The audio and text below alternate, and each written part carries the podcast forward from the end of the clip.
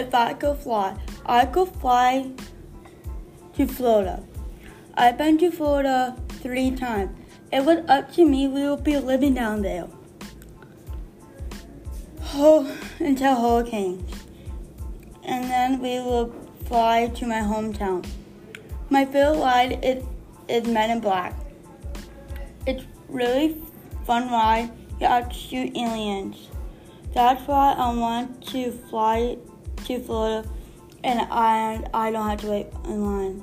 If I could fly to Florida,